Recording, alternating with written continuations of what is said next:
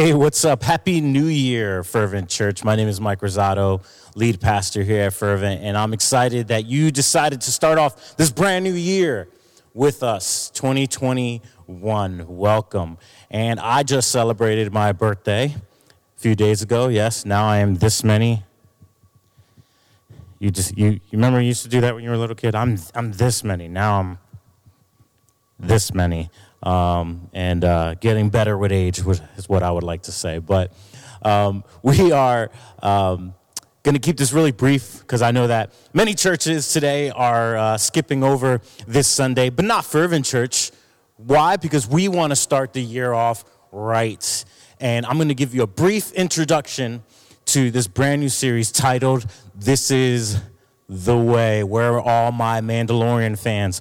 Where are my closet nerds at right now? Where are the, the public nerds, right? We all love The Mandalorian, and maybe you binge watched it during the holiday season. And uh, I know I'm still actually playing catch up, believe it or not. But they had this saying in this in this show, uh, "This is the way," and it had me thinking about, man, what what what if we had that same mantra where we were became people of the way? Believe it or not, back in the early church, they weren't they didn't call themselves Christians, they called themselves people of the way. What way? The Jesus way. And so I want to talk about what does it mean to live the fullness of life in regards to living the Jesus way. Because if we could live this next decade with that focus, um, man, I'm excited what could happen, uh, especially out of fervent church. Bill Gates had this brilliant quote. Um, and, and it's going to frame our conversation this morning. He said this He goes, Most people overestimate what they could do in one year and underestimate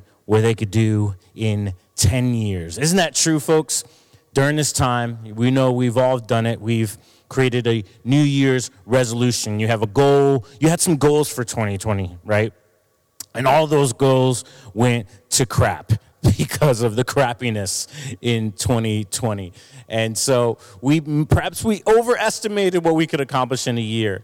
Um, but I do believe it's true. I do believe that um, what Bill Gates is saying um, here is that that we we kind of underestimate what we could do in a decade, what we can accomplish in a decade. A lot can happen in a decade. And, and I believe that as we're transitioning into this new decade, the, the, the new roaring 20s, my wife told me the other day that um, because everyone's been in pajamas and staying at home, that the, the style of the roaring 20s, you know, the 1920s are going to come back where everyone, you know, wore suits and three piece suits and hats and everything like that. That's going to come back because people are swinging the pendulum to the opposite extreme and they want to look nice and look proper going out. And I hope that's true, man. I think I, I look pretty fly in a suit, in my suit and tie.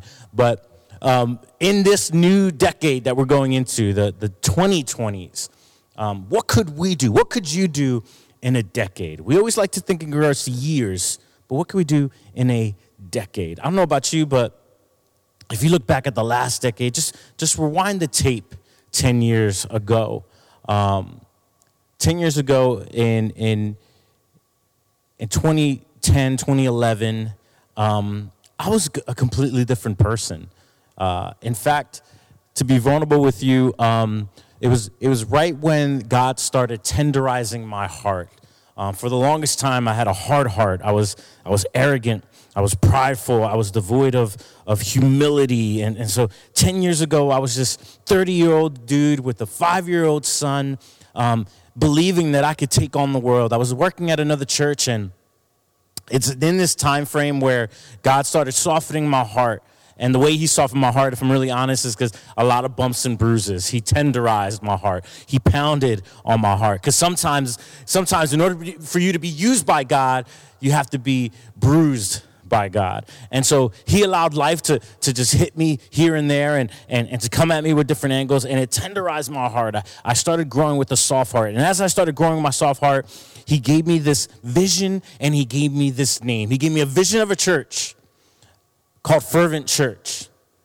Um, and when he gave this to me, it, it sparked and ignited a passion um, for, for the future of church, a passion for um, building on what the generations laid down before us and going further and, and better than what we ever have accomplished or ever dreamed or experienced. And so he put that vision in my heart. This was 10 years ago. Um, and I was working at another church, and when um, when I told someone about the vision, um, they they kind of laughed, they kind of chuckled, and they didn't believe it. And in fact, um, when I was ready to leave and plant Fervent Church, they asked me, "Hey, you know what? It would be wiser if you just waited two years." So 2010, God put that vision in my heart, but I didn't start Fervent until 2012. But think about it 10 years ago, 10 years ago, um, it, it started with seed. And then um, what, what would have happened if I allowed doubt to come in? What would have happened if I listened to the naysayers and the haters when I shared that dream or vision? What would happen?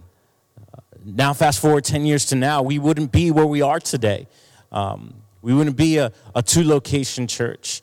Uh, we wouldn't be a church with such a rich history of of bringing life back into places that, that plateaued in growth, and we wouldn't be the family that we are today. I, I'm looking at some of the people who are currently attending, and I actually love you guys. I, I do. I really love you guys, and I, and I enjoy your company, and I can't wait to just have this regularity back in our lives where we could spend time together and laugh and, and, and, and come together without the hindrance of, of mask and, and six feet of distance. And, and so we're in this church right now because of what has happened in a decade.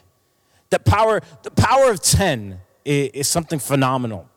In fact, um, some people look too deep into this, but um, the, the number 10 in Scripture actually represents God's authority.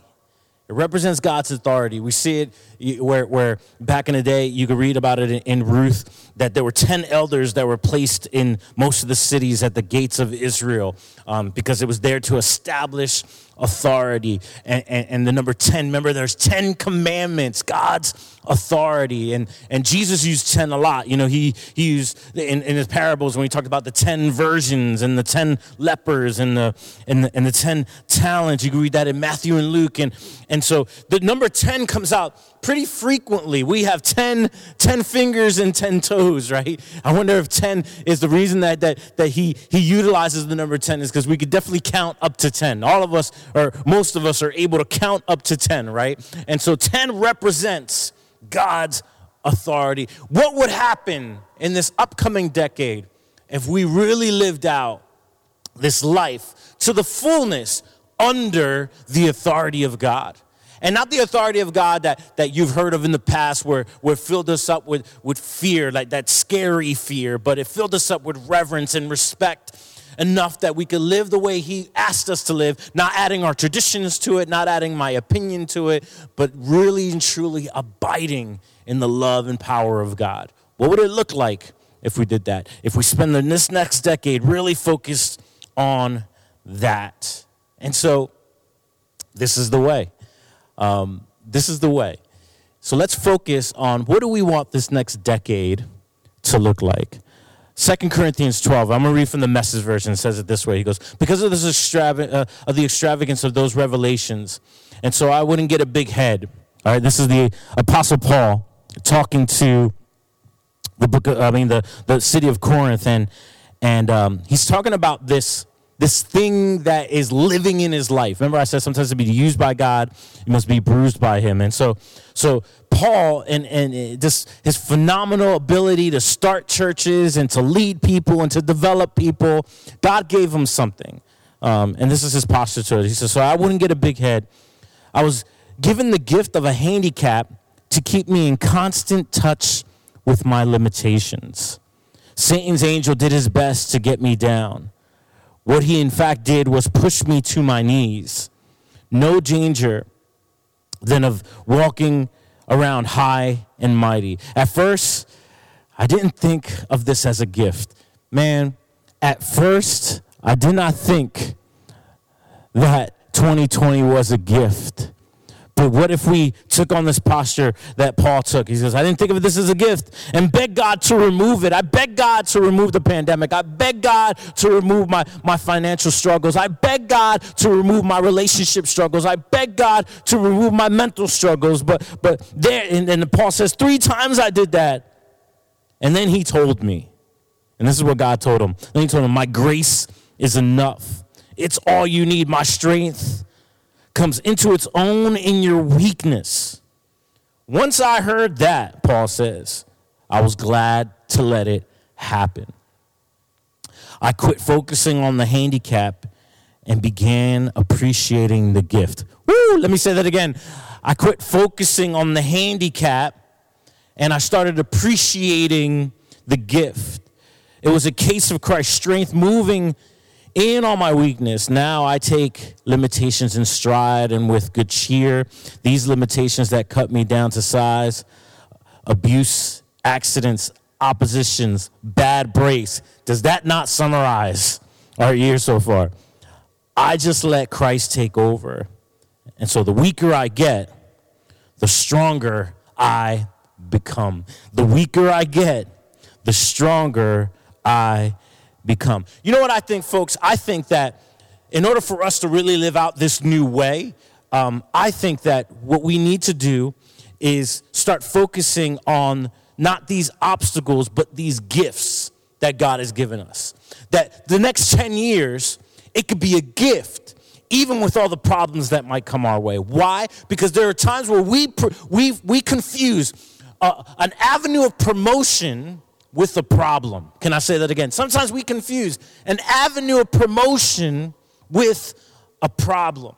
And I believe that the best way to make this decade the decade of our lives, the decade that really puts the church and even you individually into the best position you could ever be in, is that if we just change our perspective and our attitude. Let me say that again. We need to change our perspective and our attitude. There's a great quote. I don't know who, who said it first, but it says, Men are disturbed not by things, but by the view which they take of them. Have there been moments in your life, because of our, again, perspective and our attitude, where we say that things are hard?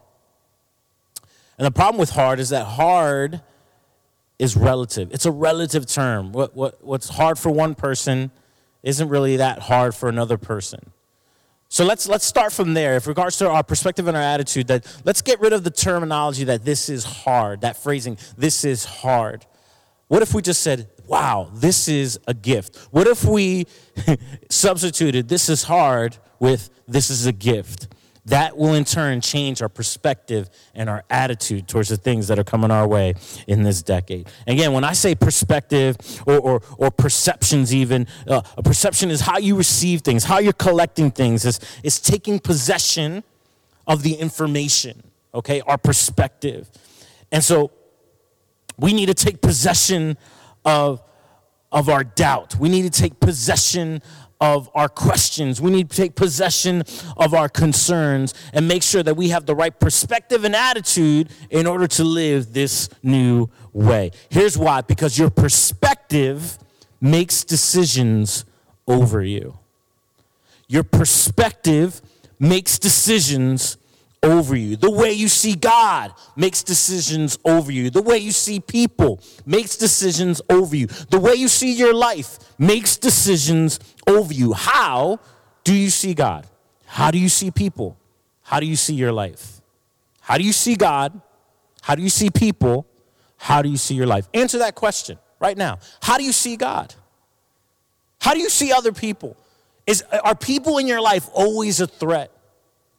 Is are you that kind of person that says, "Well, I just don't have I'm not as lucky as everyone else." How do you see your life because those perspe- your perspective makes decisions over you. And, and even our perspective on God is really, really important, right? Many of us, if you grew up, right, your perspective makes decisions over you. You know, if you grew up in church, and I know a lot of people right now are deconstructing their faith, especially young people, they're deconstructing their faith. And I'm wondering, are you deconstructing your faith because you have a conviction uh, uh, that, that your journey needs to be explorative more and, and you need to find out why you believe what you believe? Or, or are, you, are you deconstructing your faith because the church has hurt you? Because the church has hurt you and because because people have hurt you right? Because that's what church is. Church is people. So we say the church at large hurt me. No just certain individuals within the church. Your perspective makes decisions over you okay?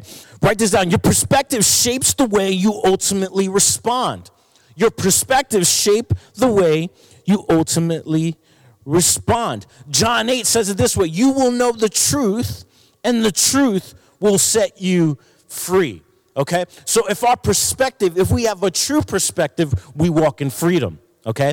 If we have a false perspective, we walk in bondage. Woo, that's better than you're commenting right now. Y'all get what I'm saying? If my, my perspective is true, I walk in freedom. If my perspective is false, I walk in bondage. Your perspective ultimately shapes the way you respond. In, even in our, our perspective of God, right? Um, most of us have these false pers- perspectives of God. Have you ever thought, well, God is distant? God is distant. He's not around. He might be with them, but he's not with me that makes decisions over you. God isn't distant. He, he is near to those who are brokenhearted. He is our ever present help in time of need. Even though I walk through the valley of the shadow of death, there you are with me. Your hand will guide me. God is everywhere at all times. He is not distant. It's my perspective of Him. God is not angry. There's a, back in the day, there was a, a church sign in Camden that said this try Jesus, and if you don't like him, the devil will take you back. what an image of an angry God, of a snarky God, even. Um, God isn't angry. Maybe does he get angry? Absolutely, but he's not an angry God. Remember, your perspective ultimately determines how you respond. God is not disappointed or unhappy. God is not religious and boring. Come on. These are all things that, me included, we've all felt. God is not limiting. He's not interested in limiting you. He's not interested in keeping you a small person. He's not interested in capping you everywhere you go. He's not a limiting God. In fact, he wants you. He, Jesus told us that we will do even greater things. He is not a limiting God. We need to change our perspective on the matter. And not only that, we need to change our attitude. Sometimes we, we could be so right. We could be so right in our in our perspective. We could be so right with the truth. We could be so right with the facts. But you know what hijacks us being right is our attitude. Because with a bad attitude, we could be so right yet so wrong because of our attitude towards life. I think because of our attitudes, and I'm going to talk about this later, because of our attitudes in this series, I'm definitely going to dig deeper into this. Because of our attitude, I think sometimes people in the church can be so petty. Yes, I said it petty. Petty because of our attitude. Our attitude is important, and here's why. I love it in the book of James where, where he tells us in, in, James 1 2, he says, Count it all a joy. Count it a joy. Consider it a joy when you face trials of any kind. And the crazy thing about that is that you got to understand the context of his book because this was during a time of persecution. This is during a time of trial. This is during a time of opposition. And the author has the audacity to tell believers, people of the way to consider it, to count it a joy. In other words, he says, change your attitude. Because what good is it if you have a good perspective if it does not followed with a good attitude? Okay? So, why is perspective and attitude important? I'm glad you asked. Number one, it's important because I've watched this happen too many times that you can be moved but never change your position. We could be moved oh, emotionally and never change our position in life. Pastor, that message moved me. Oh, Pastor, that message made me cry. Oh, Pastor, oh man, I remember this and I remember that. And and and we could have experiences. I've, I've seen it happen so many times, and it and it really does break my heart. People have these powerful encounters with God, or what it seems to be powerful encounters with God. Um, one Sunday they could they could applause the message, and then the next Sunday uh, they could come with criticism and harsh attacks. And that's not me uh, playing the victim card. Um, that's just me giving you the honest assessment that there are times that we could be so caught up in our emotions that we could be moved, quote unquote, moved, but never change our position. Again, I said this last week, And I'll say it again. What's the point of memorizing scripture if we forget how to act? If we don't change our habits and our behaviors? Um, I don't know who said this first, but um, psychology tells us that the two levers that set a man in motion it's fear and self-interest. Um, how do I know this? Like the fear of dying could could instantly change your eating habits, right? The the the fear of, of a of a pandemic could, could finally ha- have you cleaning your hands more and, and being observant uh, uh, of your sanitation processes, right? So, so those two levers set us in motion. And so my prayer is that, um, that, that, that fear and self-interest that the church, if we're going to be people of the way, that, that we could replace those two. even though psychology tells us fear and self-interest, what if it's love and others' interests? love and others' interests? And what if love, our perspective of love, can inspire us to, to, to move beyond our agenda, to move beyond our preferences, and to serve one another with such a capacity that really impacts and changes the world? Okay? That, that changes not only the world, but changes us in the meantime, changes us in the process. All right? Because who cares if we have the feel good moments during worship? if we walk away still with a bad attitude and a bad perspective, we could be moved but never change our position. Number two, you can be blessed and still not be a blessing. You could be blessed and still not be a blessing. We, one of these things that, that kind of irritates me a little bit, and maybe I'm being too real, but um, it's never a good conversation when someone starts off the conversation with their pastor saying, Well, I've been a Christian for X amount of years. It never, it's never a good conversation. I've never, it's never ended well. Um, well, I've been, because they're, they're prefacing it with, um, they, they, they, they got all these blessings and, and, and they've heard all these messages and they have all these experiences and so forth and so on. Um, it's ne- it never ends up well. Um, Matthew 10, 7 to 8 says this As you go, proclaim this message the kingdom of heaven has come near. And then he says this heal the sick, raise the dead, cleanse those who have leprosy, drive out demons. Freely you have received, freely you give. Let me see that again. Freely you have received, freely give. Freely you have received, freely give. Here's the change. Here's why perspective and attitude need to change. And this is why it's important. Because I don't give a rip how long you've been doing this. I've even stopped saying, oh, I've been in ministry for 20 years. It doesn't matter. Because to be honest with you, I don't know how many of those, I can't even tell you how many of those years they were healthy ministry years. All right? That's just me being honest, okay? So, uh, in, in humility, maintaining the right perspective and the right attitude the, the posture that we should have, forgetting about how long we've been a Christian. But what if we switched it up to say this? Okay, what have I received? Because this is what Jesus said freely you have received, freely you give. So he says, The kingdom of God is here. So he says, Hey, go heal the sick, raise the dead, do these great things, cleanse those who have leprosy, drive out demons. Freely have you received. Why did he tell them that? He told them that because these are the things that they sat front row receiving.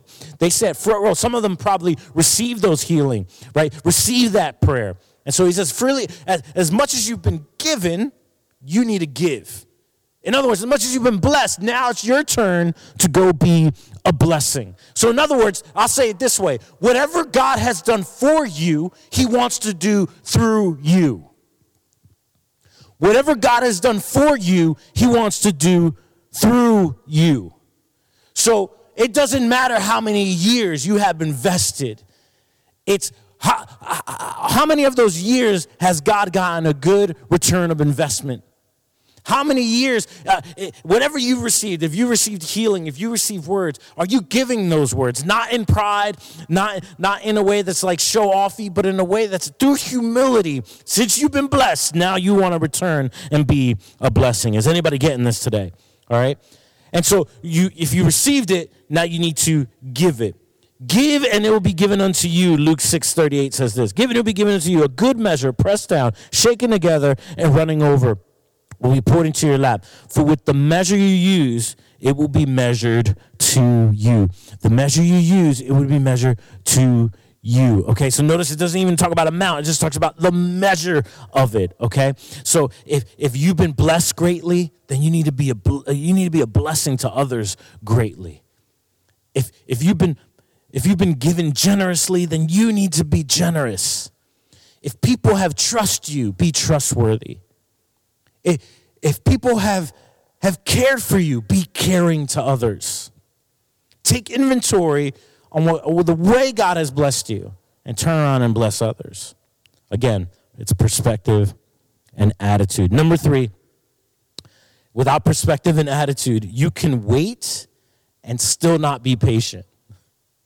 You can wait and still not be patient. There are going to be times in this upcoming decade where you have to wait for certain things. And I know I'm an impatient person.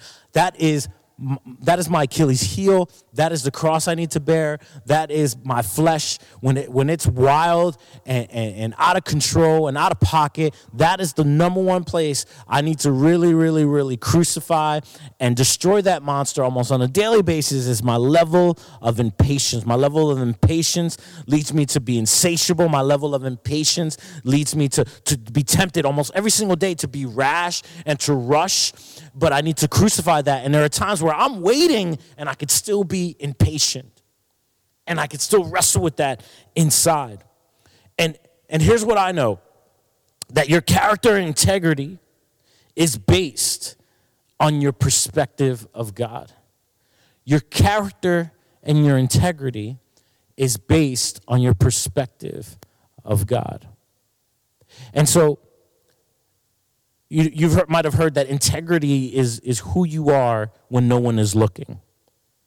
But the truth of the matter is, God is everywhere at all times. So God always sees you everywhere you go. He is always looking. And so, what I do in secret is a direct reflection of my perspective and attitude towards God. And so, when I let God in, when I let the light into the dark parts of my heart, those impatient parts of my heart, that's when he really does the work. And so I might be waiting for something. In fact, I'll be honest with you, I'm waiting for some things to fall in place right now. I'm praying, I'm searching, I'm seeking. And I'm getting really impatient with God. But what creates more patience, believe it or not, isn't just the practice of waiting, because I got that down pack. I could wait, but internally, I'm like going nuts inside. Is anybody out there with me? Right? What I need to do, I think the real way to produce patience is to focus on this gift, this opportunity to really study my perspective on God. Because the reason I'm impatient is because I don't understand that God is blessing me even in this time of waiting. I don't understand that God's working even when I don't see Him working. I don't understand that God's loving even when I don't feel love in the waiting. And so my perspective, my opinion on God needs to change. And in turn, that will produce patience. Y'all getting this? So let me say this again. This is really going to help us out um, in the rest of the series that your character and your integrity is based on your perspective of God. You know what I want, church? We like to make New Year's re- resolutions. Um, but can we make a decade resolution as a church? Here are the 10 things I want us to do. This is our new decade resolution. Number one, I want us to have this church in 10 years, we're going to have the attitude of Christ. We're going to talk more about that in this series the attitude of Christ. Number two, we want to have the perspective of God. We want to see things the way God sees them. Number three, we want to have a heart for all types of people, not just people that look like us, for all types of people. Number four, I want us to be extraordinary but not weird. extraordinary but not weird. Number five, I want us to stop hoarding blessings. I want us to not just be blessed, but to be a blessing everywhere we go. You might have heard this phrase before, but people don't remember what you said more than they remember how you made them feel. Number six, be responsible for my healing. I want a church that's responsible for our individual healing. We always want to put it off on someone else. But what if we were responsible for our healing? If you've been hurt, be responsible for your healing. Take responsibility, put it in God's hands. And you're going to have to put it in God's hands multiple times. That's okay. But at the end of this decade, could we be a church that's responsible for our healing? Number seven, can we be a church that has fun serving? We have fun serving people. Let's make church fun again, daggone it. And enjoyable. Number eight, to live a life poured out, meaning that like everything we do, we, we, we just leave it all there. When we worship, we leave it all there. When, we, when we're out serving the community, we leave it all there. A life poured out before God. Number nine, that we love on a new level that we love beyond convenience, beyond pain, beyond preferences, that we love on a new level. And number 10, and this is our purpose statement, but, but I feel like it's appropriate to put it here that we experience powerful moments together. Because I believe that if we do num- one through nine, we'll, we'll experience real powerful moments together. So we might overestimate what we could do in a year. But let's not underestimate what we together can do in a decade. Can we be a church, and dare I say, I'm gonna put it out there, that not only do we make our current churches healthy, Voorhees, Sewell, online, healthy and growing, that we plant churches that plant churches, that we raise leaders that raise leaders, that we encounter powerful moments to see people that have never encountered the love of God. And we watch them and play a part in them experiencing the tangible love of Jesus for the very first time. What could we do in a decade? We could do a lot. He's already done a lot. So let's believe that. Amen.